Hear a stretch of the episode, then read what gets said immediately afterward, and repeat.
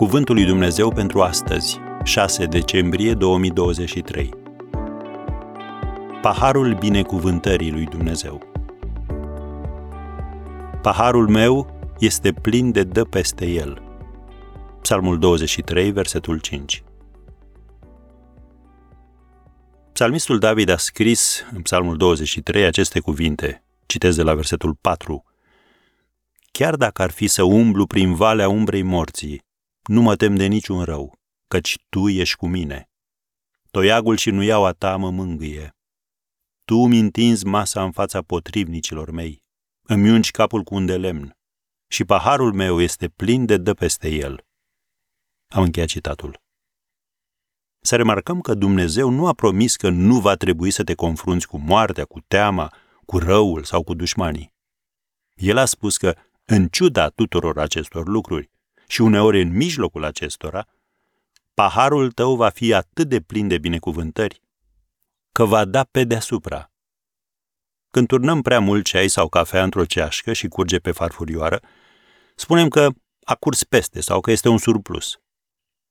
Tot la fel este și în cel privește pe Dumnezeul nostru. El este un Dumnezeu al surplusului. Apostolul Pavel scria în 2 Corinteni 9, versetul 8, Dumnezeu poate să vă umple cu orice har, pentru că având totdeauna în toate lucrurile din destul, să prisosiți în orice faptă bună. Am încheiat citatul. Dumnezeu ne umple de toată bucuria și pacea pe care o dă credința, pentru ca prin puterea Duhului Sfânt să fim tari în nădejde, cum scrie în Roman 15, versetul 13. El ne oferă un surplus de bucurie.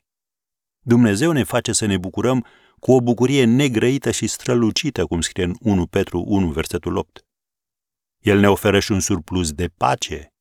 Ne dăruiește pacea lui Dumnezeu care întrece orice pricepere, cum scrie în Filipeni 4, versetul 7.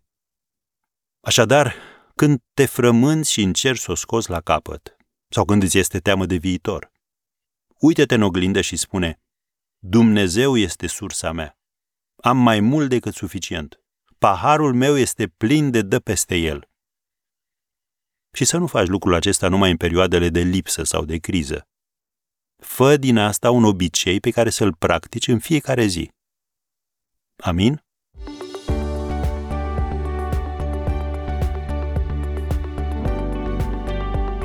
Ați ascultat Cuvântul lui Dumnezeu pentru astăzi, rubrica realizată în colaborare cu Fundația SER România.